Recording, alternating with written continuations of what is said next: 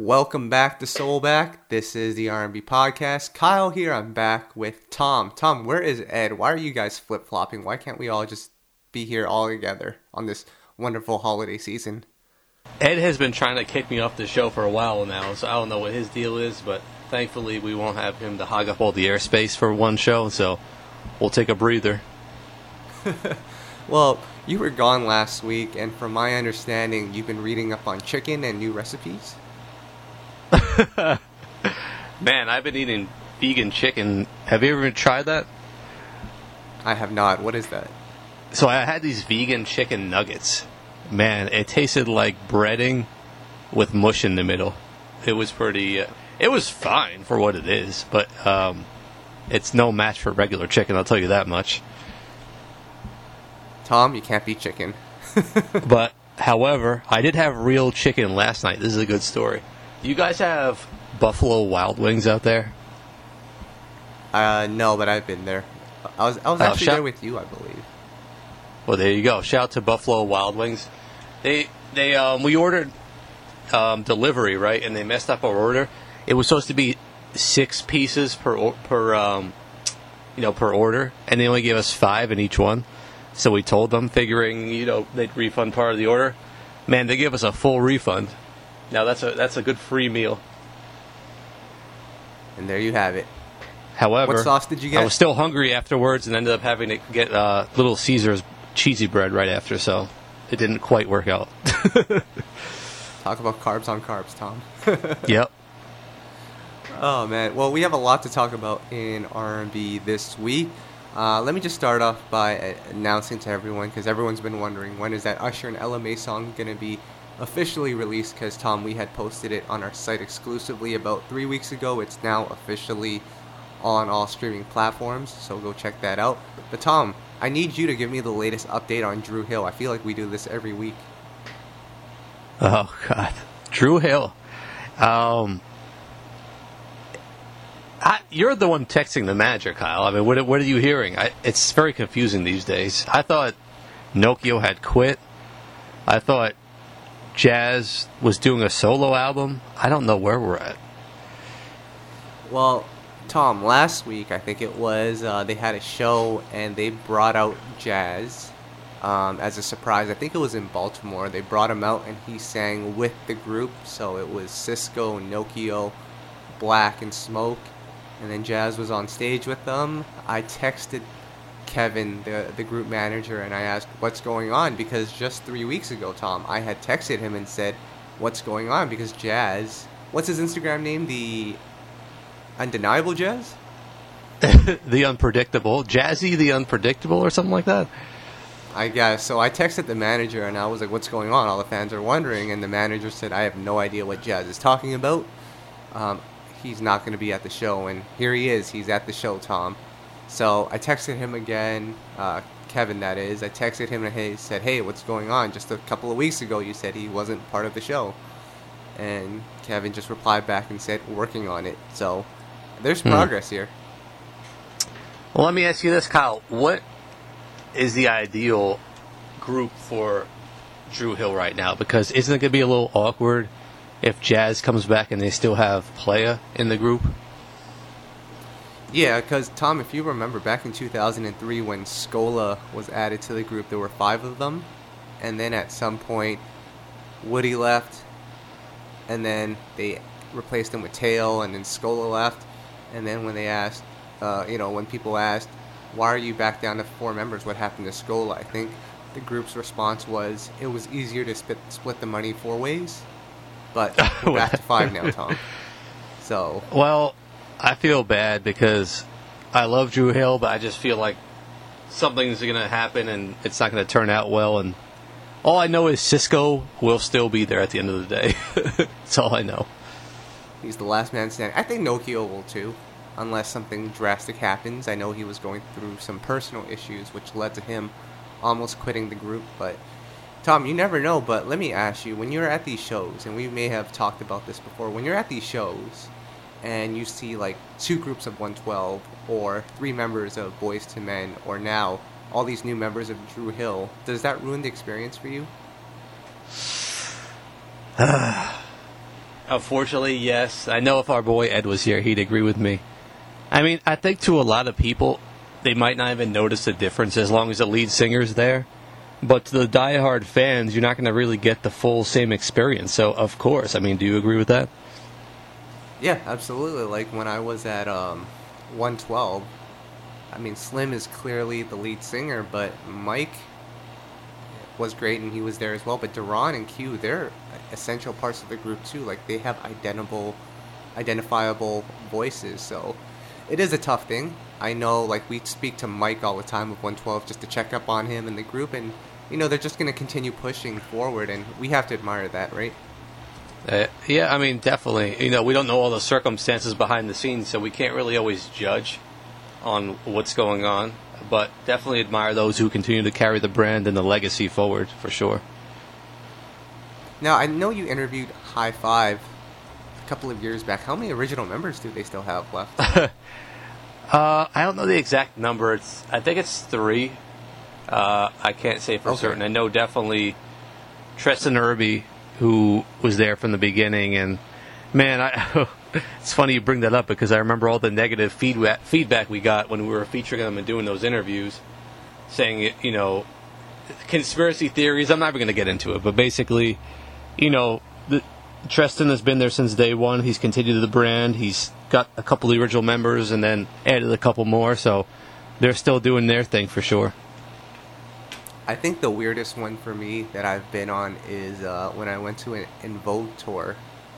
And when I was uh, at that show, I just remember people in the audience saying, Where's Dawn? Where's Maxine? And I was like, That's awkward. Well, there's no excuse if someone left the group over a decade ago and you're still looking for them, or if someone That's has true. died and you're still looking for them. I mean, that's not, you know, I don't know. yeah, I remember at, at a Boyz II Men show. There's still people to this day, Tom, that ask, Where's Mike? I mean, those are probably the same people who be like, "Oh, what is Jon B up to these days?" The day after he just released his new single, like they don't even know where to look to find them. I mean, these everyone posts on Instagram and social media every single day almost. You can't look up to see where someone is. Yeah, you're right. But I'll tell you what. Kyle, you got me fired the- up here. I got I got a few things to get off my chest. I have to get right into it, Oh. Kyle. Calm down. We have to talk about some more news here first. Mariah Ah, Carey. Fine. Ed right. Ed, Ed had predicted it'll hit number one soon. Tom, it's number three on the Billboard 100, and just recently they've released like two different music videos for that song. I think they have like a documentary coming out at this point. It's probably gonna hit number one.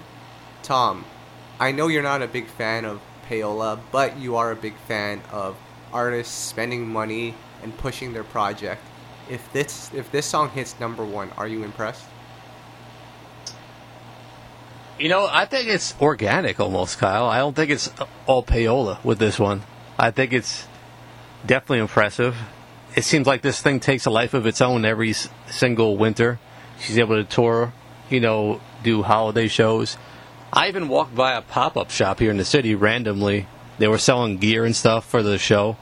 So, I mean, it's definitely one of the biggest holiday songs of all time at this point.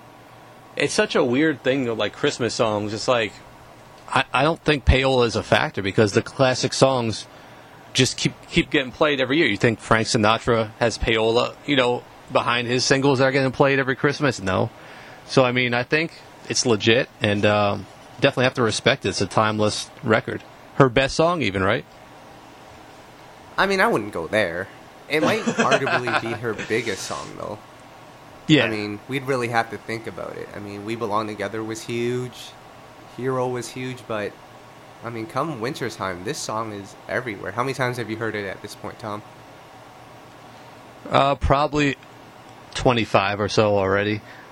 and that's, you know, I don't listen all day to radio. But if you ask a random stranger in the streets, name one Mariah Carey song randomly, I mean, th- there's a 50 50 chance I feel like this song would come up. Only because they hear it most frequently. That is true. Now, on the topic of payola, um, Sammie, no shout, no diss to Sammie. I'm just talking about a caption he posted here, so we're not trying to throw shade. Sammie Tom most recently released his EP "Send Nudes," That's an interesting title. And uh, I actually listened to it. It was cool. Sammie's a dope artist, great vocalist. But uh, one of his captions was, uh, you know, that he's released a handful of songs that could have made it on Urban or been smashes on Urban AC. But he gave us the real. Tom, it costs about $225,000 to push a single to hit number one on radio. And he hasn't Mm. had that kind of budget, which is why his music hasn't been on the radio. And then, Tom, you and I talked last week about Jon B's record with Donell Jones, Understand, which will be on, you know, a top 10 record on our countdown. But Jon never really pushed that song to radio. So, do you think it's still important to push songs to radio? first let's say for a Jon or even a Sammie, these are guys that, you know, ha- have a name, but they never really hit the top of the charts like maybe an Usher or even a Tank at this point. Like these guys have never been at the top top. So, is it important for them?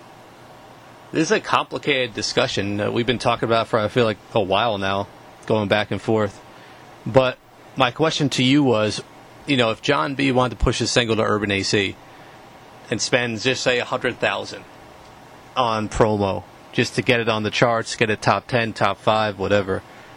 You know, how's that going to benefit him? I mean, he's already known as a legacy artist. Some consider him a legend. Many R&B fans probably do. He gets shows easily. You know, um, every weekend he's on the road and uh, doing shows. He's got a family. He's a family man. He cares for his his kids and his wife. And uh, I don't think you know someone like Jon B has a lot to gain by you know spending that type of money just to have another hit single because I just don't know if it's going to benefit him in the way he thinks is best for his career. Um, but you had a different take on it, I believe. I mean, what did you? What was your argument on the other side? I mean, I think it's a, point that you mentioned earlier. There's a contingency of fans that still believe that Jon B's last album is Cool Relax. or, if you want to go even deeper than that, probably Pleasures U Like. And they completely disregard every album that came out after that. Some of it just is due to the nature of the industry. Um, that's when these 90s artists started to really fall off from the mainstream.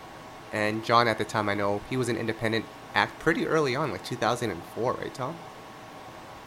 Yeah, I think yeah, 2001 I think was his last major label. Yeah. So, I mean, the landscape has completely changed, but I think my mindset is you spend the 220,000, okay, well, maybe not that much because that's a lot of money, but you spend the money to push your song to radio, and I think you can reconnect with those fans that may have got lost in the shuffle, and maybe then they'll recognize that, hey, Jon is still putting out music, because I know there's a lot of people that, like I said, don't know that Donell Jones has released new music, that Case dropped a new album, so I just feel like there has to be some sort of money put into awareness. It's not even about getting that smash, but just awareness. Because you're right, like these artists do put their stuff on Instagram, on YouTube, all these different platforms, but who's really searching aside from the diehards? That's a fair point. It's uh, but don't forget Urban AC. You know, adult radio is kind of a free for all right now, which I don't even know. Like, it's hard to even see results.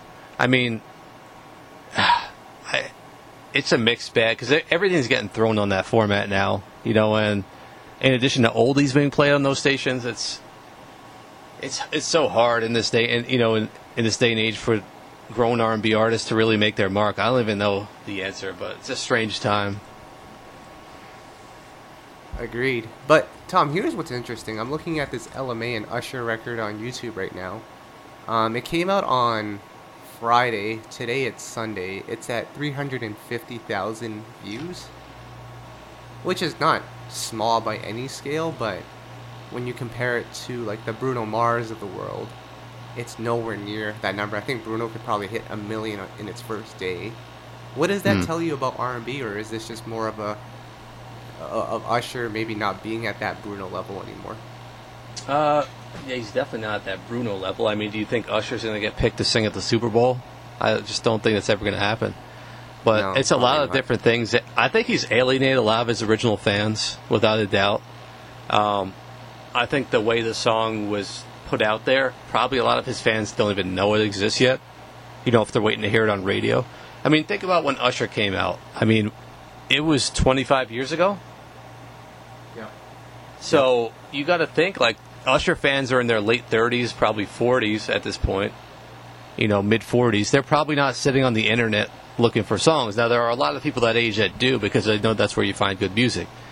But if some people have strictly just you know are on Spotify playlists or on you know listening to the radio, that's how they find their music strictly for music discovery. So I think it's a good chance. You know, a lot of people just haven't gotten to it yet, and but at the same time, I really don't think Usher is at the level he was or, or may think he is still. I mean, what what is your take? Yeah, I mean, here's my take on it: is that I've seen Ella Mai promote the single more than I've seen Usher promote it. Hmm. So and that's interesting. And of course, Ella is very connected to connected to today's generation, and she's a big artist in her own right. But I think Ella is definitely been a huge push for the single. I mean, I know we have opposing views on her actually singing on the song, but mm-hmm. I mean, strategically speaking, this was more than just a feature, um, or or even a plan to get him back on Urban. But I think it's also just the fan base that Ella brings um, with the record and the feature. So, I mean, we'll see what, what the longevity of this record is, and I, I'd like to see Usher more active promoting this song. But hey, I mean, if Ella is doing her part, then I guess it, went straight to what they were trying to do. I'll be honest with you, Kyle. I mean, this really frustrates me, you know, looking at Usher's. Um, like I'm just on his Twitter page right now, right? So, like you said, he only mentioned the song twice, and it just it doesn't look like he's even excited about releasing the song based on what he's put here. I mean, I didn't check his his um, Instagram, so maybe it's different there. But all he did was retweet Ella Mai's original tweet, you know, sharing her excitement, and then there's a stock link to "Oh, my new single's out now." Like to me, I want to see some excitement. Does he not even care? Like, there's nothing here that show he didn't retweet any outlets who featured the song. I mean, sure, maybe he's not active on Twitter or, you know, he hasn't had a chance yet, but at least get your team. Like, to me, uh, you know, as a journalist, that just that's discouraging, and as an R&B fan, that's also discouraging because it's a good record. So, I mean, Usher's been in our doghouse for you know years now. I mean, hopefully something changes soon, though. At least the song is good.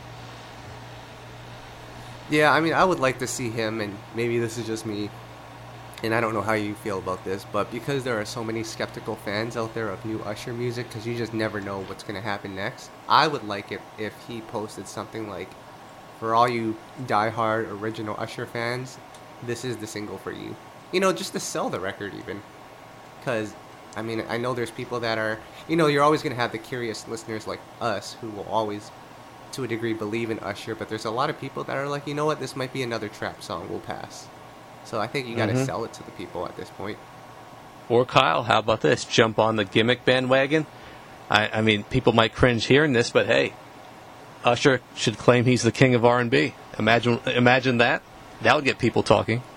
That would get people listening. I'm yes, serious. I mean, that would. De- I mean, imagine he got into a beef with Jacquees, and it just turned into a you know a big positive for Usher getting publicity. I mean, why not? What does he have to lose? Uh, I mean, I guess. I don't want to see a 40 year old fighting with a 20 year old Tom. hey, you know, whatever. At least he's making good music. Yeah, so shout out to Usher. We look forward to Confessions 2. Hopefully available sometime next year. I mean, it should be out next year, but you never know. It might turn into another Hard II Love, Tom. Now, oh. we've got a couple of records that I do want to highlight here. Can we shout out some new artists here, Tom? Let's, let's do it. Can we shout out Aaron Ray? He dropped Phase 2. Who is this Aaron Ray? He came in onto our radar recently. I know you're a big fan. He's been making some really good music that we've heard so far.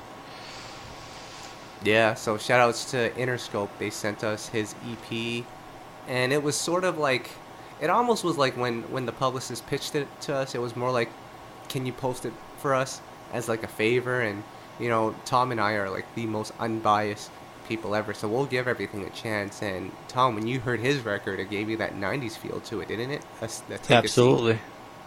I like these artists who are able to get, give that nostalgic feel, but you know, keep the modern touch on it. And uh, he's one that's been able to do it pretty well so far, from what I've heard. That song he has with Kehlani is really good too. And uh, you know, I'm hit or miss on some of her stuff, but that was a good record too. So I mean, there's there is great R and B, and then another one. This is a kind of a dope moment here. Rochelle Jordan, didn't she hit us up in the DMs? Yeah, she did. I mean, it was so cool because a lot of artists don't even bother to show us love. I mean, a lot do, but she reached out, said, I have a new single coming, said, I love what you guys do and your support for me. Will you please feature it? I mean, I just thought that was a cool touch. We also got an email from the publicist, but still, this is her return signal of, I think, five years. And, um, you know, Rochelle Jordan may not be a huge name to many of you guys, but, you know, at one point she was one of the one of the ones you looked at as you know one of the future faces of R&B, and uh, definitely a dope artist. And her new single "Fill Me In" is out.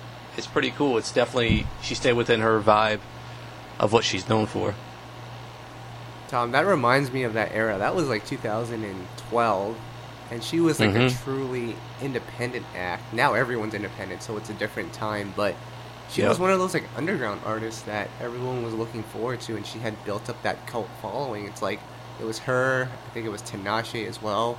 And there's probably a couple other those indie acts, and then Rochelle just seemingly dropped out and disappeared from the face of the earth almost. Yeah, it was weird how that worked out. I mean, I remember seeing her on tour with uh, Jameson, and uh, you interviewed him too. And he's another one. Like these artists kind of created their own movement. It was really cool to see, you know, virally almost and organically, and to tour off it. He, you know, she was opening for him, and uh, that era, you know, I mean, when we look back on that era, it's gonna be interesting to, to see how it turns out for some of these artists. Like Tinashe is has not really became the, the superstar we thought. I mean, she's been really successful, but it's been a weird time. Yeah. It's going to be interesting to look back at that, at this decade in its entirety. Maybe we'll do that next. And Tom, maybe we'll then have you admit that Ginuwine needs to put out another album. Did he even put out an album this decade? I think he did, right? 2010. Yeah, that was, that was Elgin. 20. Yeah, jeez. No, it was 2011, wasn't that?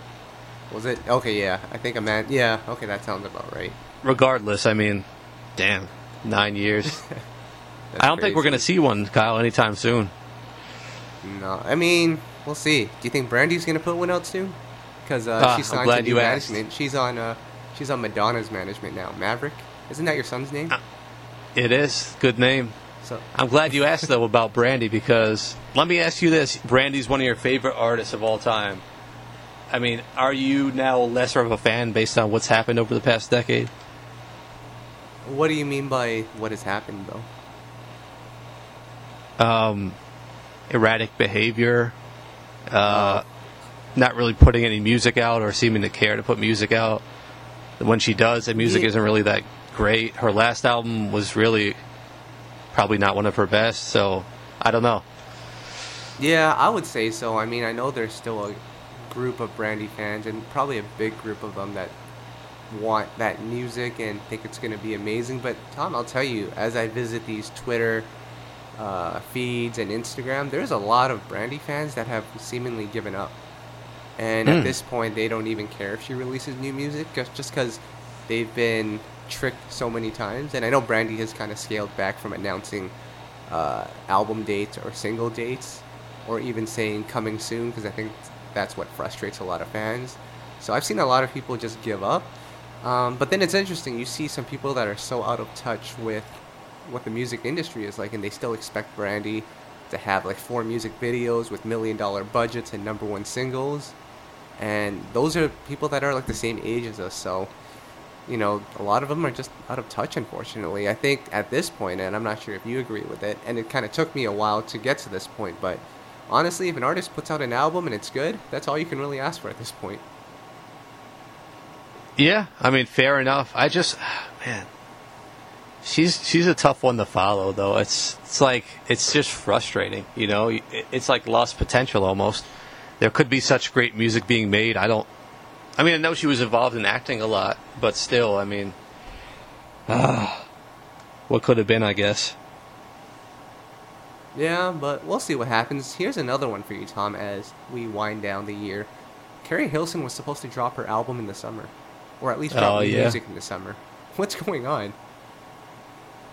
But I mean, let's be honest. We've gotten a lot of false promises from artists before, and she hasn't put out an album in a decade. So I mean, I'm sure she's told us before it was coming and it didn't. I mean, I have no idea what's going on, but I mean, you know, hope she's doing all right. I don't know. All right, who do you think puts out an album first, Keri Hilson or Pleasure P? Because Pleasure P hasn't dropped an album since 2009. Oh man, I mean, Pretty Ricky doesn't count. I don't think he's dropped any Pretty Ricky music either. Well, he's dropped. No, I mean- dropped like two singles, but I'm going with Pleasure P. Yeah. yeah, that's uh, it's just kind of weird. I would love to actually, you know what? We'll get Pleasure P back on this podcast at some point and just get the real because I would love to see what you know. a- And of course, Tom, we we're not allowed to see what happens in the back end of things, but there's just a lot that I wish we were able to see. Like most recently, I um, you know, and I'm sure people have seen it. The uh, interview that Matthew Knowles did with Vlad, and he pretty much said that Jagged Edge was harassing, you know, members of the group, and I mean that story is crazy in itself. And honestly, I think we all agreed that it was used to sell books. But Tom, I did actually read Matthew Knowles' book, at least an excerpt of it. And um, the one thing that was said was a lot of labels passed on the group originally because it was like six members in the group, and each member had their own guardian or parents that had to also sign the contracts. And for a label, it was just too much work for them to have to manage. So they passed on the group because there were just too many hands in the pot. And I think these Mhm. are the things that we miss out on, or that we don't, we're not fully aware of. Yeah, I mean, I, I, I can see that. But you know what this makes me think of is um, you talk about Brandy, Keri Hilson, even the Ginuwine who haven't released music. I think of someone like Raheem DeVaughn, right? One of our favorite artists. He's just always in the studio, always creating. He loves doing it. He doesn't just do it to sell records or to please fans. He does it because he loves doing it. And then he just releases it. He puts out mixtapes for free. He collaborates with other artists. You know, he releases albums in less than a year. I mean, I just don't see why, if someone like him can tour and self, you know, fund this material, why can't? I mean, ginuwine, I get it. He doesn't like making music. He stated that. That's fine. Brandy, Keri Hilson, why can't they just put out a record? Like, why? You know, what's? Maybe there's something I don't know contractually with a label, but I just don't see the love from these artists. Is what I'm saying. Like, if these artists really loved music and loved making music, we'd be getting material. That's my opinion. You can fight me on that, but that's the way I see it, Kyle. Tom, you're missing the biggest point of, of this all. Ego gets in the way, and money is a big thing too. So I'm not, I'm not, I'm not mad at you for what you're saying, but ego and money, Tom, you gotta understand. These artists I'm sure have Br- been put on a pedestal for so long. They're gonna feel a type of way if they don't perform well. Yeah, that's that's fine. Whatever. But, but I mean, to a degree, wouldn't you say that Joe has felt the same way too, which is why he retired? Well, it's funny you mentioned Joe. Our boy uh, Mark Howley on Twitter hit us up. He found an interview where Joe stated, you know, he's working on his next album. Joe, I think, um, just wasn't feeling the love. But I, I mean, yeah, Raheem is- DeVaughn is an extreme. I don't expect every artist to live in the studio. At least Joe has consistently given us albums, you know, and this past decade, I think we got four or five from him. So I can't hate on that. And then, you know, his reasoning for saying he's retired. You know, if you're going to do music and you feel like at some point, you know, no one even cares anymore, you know, that, that has to be a huge hit to your ego and to, and to you as an artist. So it's, it almost feels like, why should I even bother if no one's going to listen? So I, I can get that. But I don't think that's the same case for a Brandy or Keri Hills. I think people are dying to hear their new music. Yeah, I agree. I don't disagree with that at all. But, you know, we'll see what happens, Tom. 2020 is a new year, a new decade, so we might get some new music from Brandy. I wouldn't hold my breath, but we just might. N- now, Tom, Jill Scott, we talked about this last week with Ed. She's set on set to go on tour, as well as Luke James and Adrian Marcel. A lot of these guys have realized that the bag is with the tour. But Tom, I asked Ed last week, you know, because Joe is celebrating 20 years of her debut album, and I asked him about his fondest memories of that album. And I know you were a big neo soul fan. had case in points with with Musiq Soulchild. But Jill Scott, when she first dropped her album, what did you think? Man, I mean, it's just like a moment you remember. I mean, I I remember still when I saw her first time in the video um, for getting in the way. Man, she looked so rough, and I'm like, this is a new R&B singer. Man, she was about to fight someone, you know, in the street. It was crazy, but I mean, her music is is very poetic, and that whole a touch of jazz, you know, era, DJ Jazzy Jeff and Dre and Vidal, you know, Carvin and Ivan, you know, all those artists who came out of that Musiq Soulchild, of course. I mean, the thing that that you know, I've been thinking about Jill a lot lately because of this past couple decades. Like, she's really one of the few who could still do a real tour, who came out of that era, and uh, it had me wondering, you know, how did she do it? You know, her music's been great. I mean, I wouldn't say her past few albums um, have been as strong as her earlier work, and I'm not sure if you and Ed touched on this, but I don't know, Kyle, what have you noticed about her that's made her? And I think I know the answer. But is there anything you could think of with Jill Scott that's made her be to the point where she's still huge? Like she can still do this on such a big level, and many of her peers from the early 2000s, you know, are I don't want to say falling off, but are doing it on a lesser scale. Hmm. See, that's an interesting one. Like she has an aura about her too. Like people respect Jill Scott's music. Hmm. I'll, tell. I don't know, I'll what tell you you- what it is though. I noticed she got into acting early, and Sure. it kind of helped help you know her celebrity a bit. And uh, you know she was in some Tyler Perry films, and and she's continued doing it. And I think like in terms of you know celebrity is a big part of things. Like she became a bit of a household name as a result of that. But if you look at a lot of the artists around her, mostly none of them did acting. I mean, can you think of many others who were involved in acting at all? So No, not really. I I, as- I don't. It's not that I dis, I don't disagree with that, but I think Jill sort of has what her has right now, which is just like that respect from the R and B crowd. It doesn't really matter what she puts out. It just seems like she has the upper hand. Like the R and B listeners are gonna love no matter like love everything that they put out. That's just what it seems like Mm. in my opinion. Well, there's a few other things. I mean, she's an amazing vocalist, great writer. Yep. Her music speaks to people. I mean, she's she's also an interesting and unique person. Like she's compelling. You think uh, think about a lot of these artists. I'm not going to name names, but they're not exciting. Like they're you know they're not. Some of them are just straight up boring. I mean, let's be honest. So they don't have a personality. Jill has a huge personality. I mean, you remember that whole thing she was doing with the microphone that got the whole internet going nuts. so Yeah. like she's uh you know that's a big part of it too you got to be interesting to keep people you know interested too just along with releasing good music so i mean she's uh, definitely someone i'd call a legend i know people think it's too early she's been in the game t- over 20 years and of that generation there's not many i'd call a legend but she's one i would definitely call one So Tom, of all the neo soul acts, let's rank them from most successful to I don't know. Give me your top five. So I guess does I guess D'Angelo would be number one in terms of mystique and prestige and success. Well, number one and two is definitely going to be Erykah Badu and, and D'Angelo.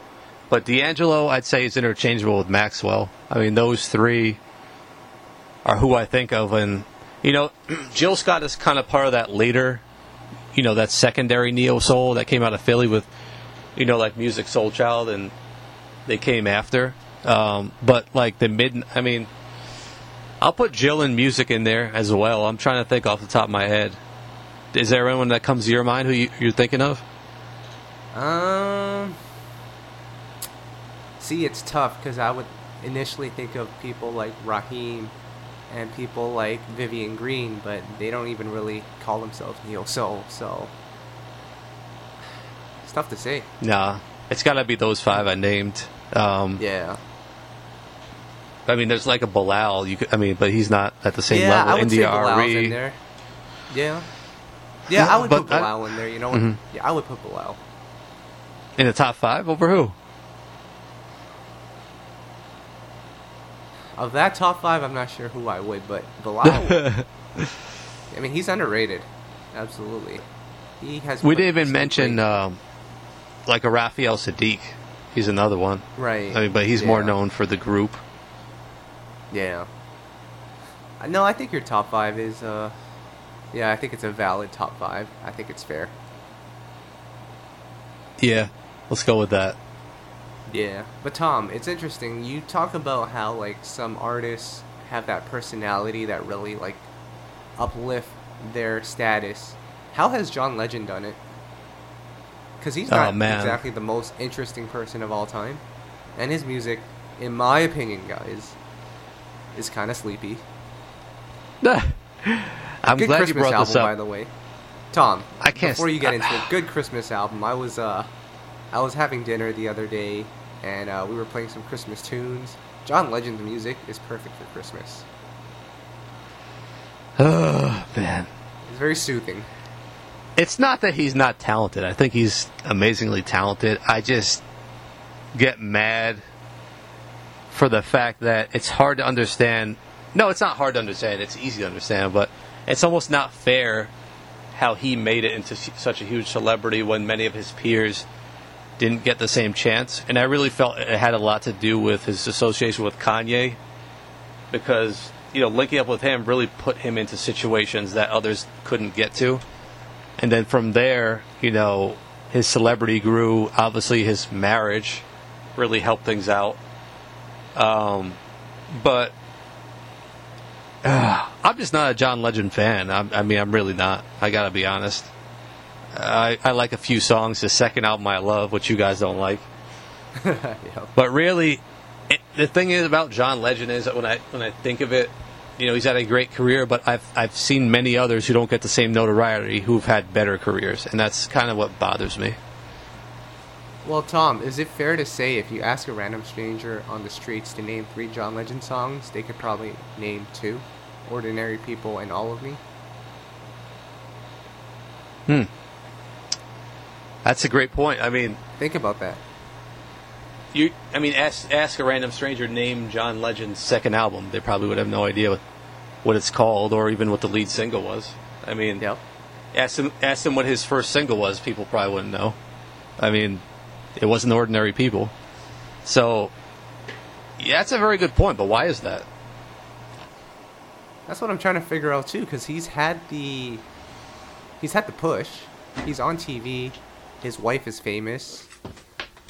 He has the cosign. I don't know. It's it's one of the weirder phenomenons that I've seen this year because Tom, at one point, I would say John Legend and Robin Thicke, to an extent, were like neck and neck in terms of celebrity in like the late 2000s. Mhm. But at this point, John Legend has completely overlapped Robin, and Robin had a much more memorable hit. Actually, no, that's that's not true either, because All of Me was huge, but was it bigger than Blurred Lines? I don't know about that. Yeah, I'm not sure. That's a good, that's a tough one. But yeah, it's just interesting to see. Plus, you know, again, John Legend's mu- music makes me kind of sleepy. So shout outs to John. Yep. Oh man. So Tom, can we get into a preview of our top 100 songs of the year? We do this every year. We've been doing it since I want to say 2012, maybe even 2011, but pretty much myself, you and Ed come together and we rank our favorite songs that we not even our favorite, but just the best quality songs of the year. And I know you did the numbers for it and you have the official rankings. What can you tell us about this year's list and your overall thoughts on it? I'm not going to give it away. You're going to have to log on to knowIgotsoul.com and Soul and Stereo to see the final list. I can tell you, um, and I, I suspected, you know, Jon B. and, and Donell Jones duet Understand. Once I heard the song originally, it would be high up in our rankings. It is in our rankings. I won't give away its location.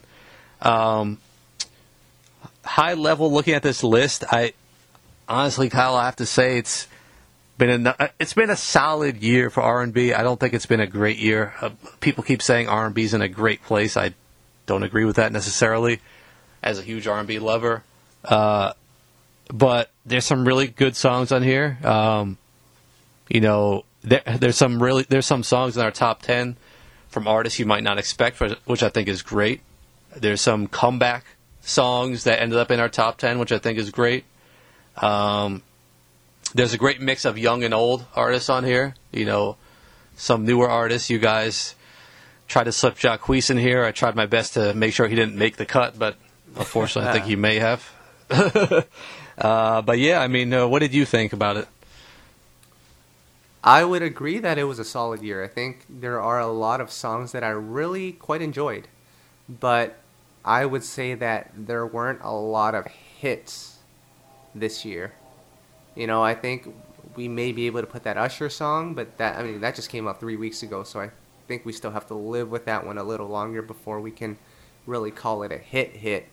But unlike previous years where you would at least have one record that was undeniable, I think this year there were a handful of great records, but there was nothing undeniable. Mm. Well, the interesting thing is when I look at our top 10, and I'm not going to give anything away, but of these songs, only I think two or three were radio hits this year. Uh, the others weren't for various reasons. They weren't pushed or, you know, weren't chosen yet as a single. So, yeah, I mean, that's a good point. I didn't really think about that. You know, a lot of the best songs we picked, you know, maybe didn't necessarily, necessarily even get out to the masses. They just haven't been heard on a major scale, which is kind of sad. Hopefully, we could change some of that. Yep, absolutely. So, Tom, we'll see what happens. I mean, we're at that point of the year where, you know, the music is slow. And because of that, podcasts like this, it's more reflective than it is about current events. But, man, it's, uh, it's been a great year, Tom. For R&B or for the podcast? uh, I would I would say for the podcast. For R&B, it's been okay. yeah, that's fair enough. I mean, we're also going to be putting out our uh, our top 100 songs of, of the decade. I sent you the preliminary list for that. I'm waiting for you to fill in any anything I missed, but that's going to be a, a, weird list to look at, also. Yeah, uh, but Tom, can we get into the play it please really quickly? Oh, we do these even when Ed's not here. Yeah, because uh, our girl Miranda. can we give a shout out to Miranda really quickly? All right. She actually attended this immature reunion tour, this throwback tour, because Tom, the only date that actually took place was the one in Dallas, and our homegirl Miranda wanted to go, so we hooked her up with some tickets. Now, can I read a couple of text messages here? Oh, great. What happened? So she got to the show, and uh, she told me that uh, she only caught the tail end of J. Holiday, so she only heard her uh, him sing "Bed," and I said, "Why didn't you watch the whole thing?" And she said, "I showed up late purposely so I could avoid B5." Oh, jeez. Is there any footage of that on the internet we can check out? I don't know. We'll find out. I'm, I'm actually curious. I want to see if my theory of them just dancing and not actually singing was true or not. Uh, I'll, I'll, send you some links. But uh, so right. after J. Holiday was Day26, in which Miranda said, "Wow, they they're all out of shape now." That was rough. Mm. But we love Day26. Okay. I actually, I did actually see a clip of them. They were singing a song called uh, "Perfectly Blind." I don't know if you know that song, Tom, but you got to go and listen to it. That's a top three Day26 song. Okay. So then after Day26, Miranda stopped replying, so I'm not sure what happened. But according to the internet, B5 performed after that. Ray J. Tom mm. actually dropped out of the tour and out of this show. He made a video and said that he's not going to be at the show because the promoter doesn't want him there. Does that even make sense to you? Uh, no, that doesn't make sense to me. So, what's the like, explanation for that? I don't know. He just said the pro- promoter told him to stay home, which doesn't make sense because the promoter would have probably already paid him for the show. St- what do you mean stay home? He's the one who quit the tour. Well, he apparently was going to show up to some shows. Oh, this was the one geez. that he was going to show up to, but uh, promoter told him to stay home.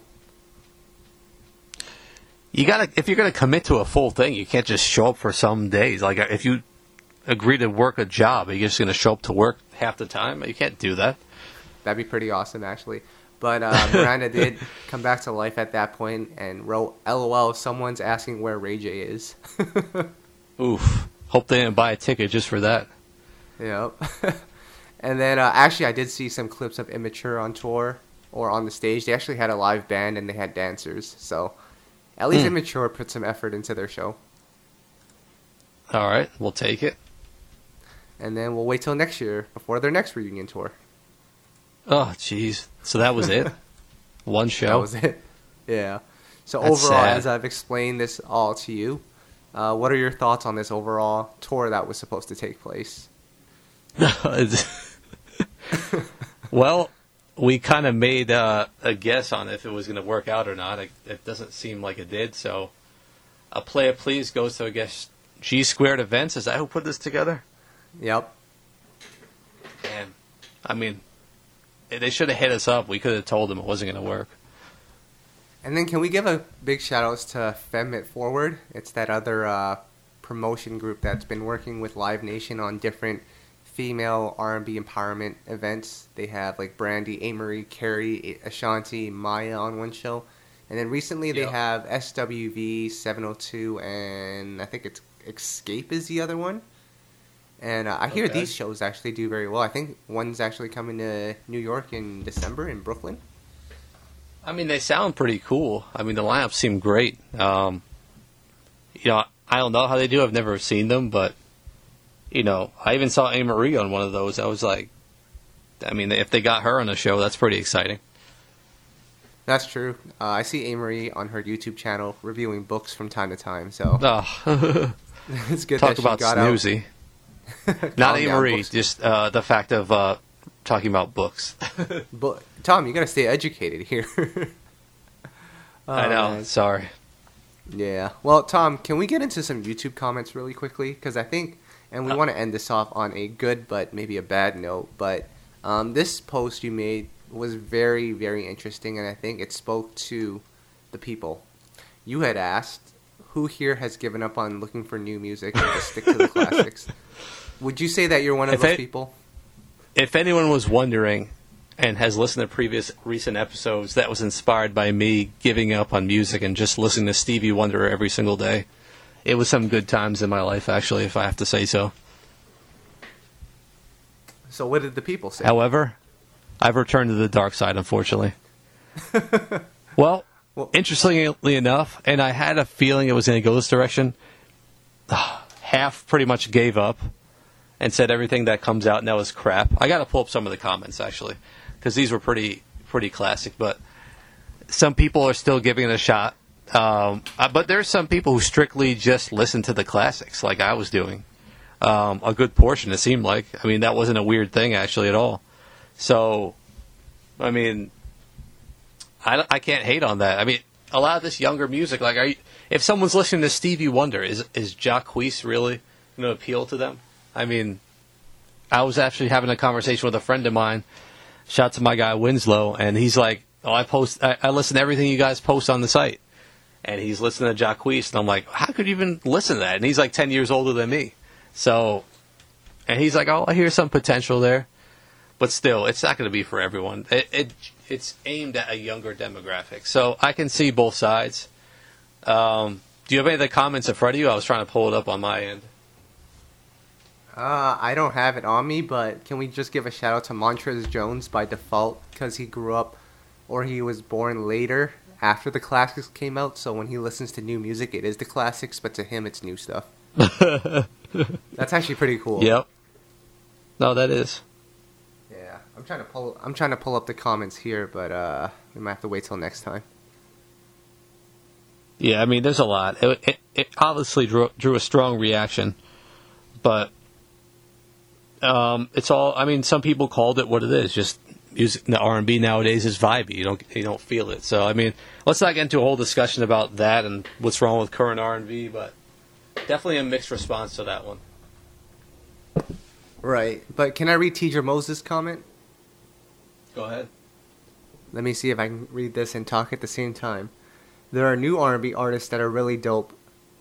One of my faves is Lucky Daye, whose album is impeccable. Ari Lennox and Xavier Omar. Um, yeah, I can't read all this right now, but she pretty much just said there's dope music out there, and I think Soul Child says the same thing. You just gotta look for it, and Tom, not a lot of people do that.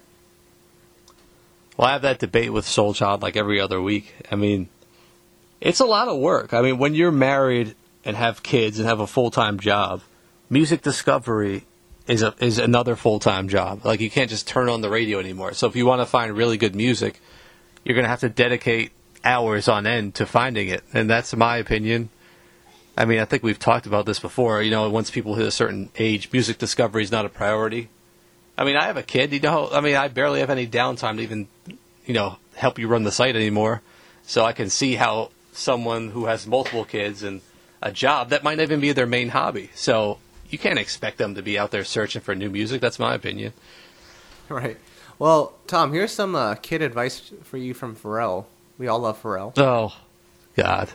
So what he does with his kid, um, he's raised them on the 70s, so a lot of Earth, Wind, and Fire, Stevie Wonder, just to get them used to the complex and jazzy chords. And that's been their base for their music taste, as well as classic music. So the Beethovens and the Bachs of the world. And now they're into the mainstream stuff. So I think, Tom, it's just a matter of gaining appreciation for all of it. Are you going to do that with your son? Uh, actually, that sounds like a pretty good idea. Um, the only thing is, I might not ever let him listen to anything past 2006. Does that sound like a fair idea? just slap him on the wrist for taking out Usher's A album. Yep. I mean, wow. come on. I think he'll be all right. We're gonna start with Beethoven and Bach. Wow. Wow. Talk talk about a snooze fest in my house. Jeez. All right, Tom, can we get into the Soulback album of the day? What do you got? Can we go with Jaheim's debut album? Ghetto Love? Mm. What do you know about that album? Yo, man, all I know is KG, Next, they all had a hand in it, and it was just so cohesive from top to bottom. You loved that album when it came out? Because I know Jaheim, his voice is very distinctive. Sort of has that Luther type of voice to him, which we're not really accustomed to in terms of just art ears. But what did you like about that album? Well, a few things. So, shout out to our boy KG who helped discover him. They were calling him a young Luther when he came out. You got to remember, this dude was like 19, 20 when his debut came out, and he was singing like Luther. When do you ever hear that nowadays? It's like the opposite these days when it comes to vocals. But it wasn't just Luther. Like he had, he he was a in modern age Luther with a street edge. You know, it was reflected in his lyrics, and uh, you know his singles were just huge at the time. Just in case anything with next, and um, man, he he's honestly, if we look at an artist like who's seriously underrated, he's had a ton of hits. We don't talk about him a lot because he's kind of fallen off the radar and been has gone through some things. Doesn't really tour a lot, and um, what is he like? Wears uh, Indian headdresses and, and tribal outfits on Instagram. I don't know what's going on. Well, he's But, vegan uh, as well. Oh well, yeah. So, but he's had a ton. He's one of my favorites actually, and uh, doesn't quite get enough credit. But that album kind of set the tone. No, I would not call it a classic, only because I think it's too long. If it was probably shortened to about 14 tracks, I could I could I could make a case. But there's just some skippable songs for me, so. I probably put it in the four, four and a half range if I had to put a number on it, but production from KG is impeccable and uh, just re- really good album. Tom, one question before we end this podcast and, and move on to bigger and better things. But are you surprised that no one has ever complained about the fact that those background vocals on Jaheim records, like it's always somebody else, it's not him?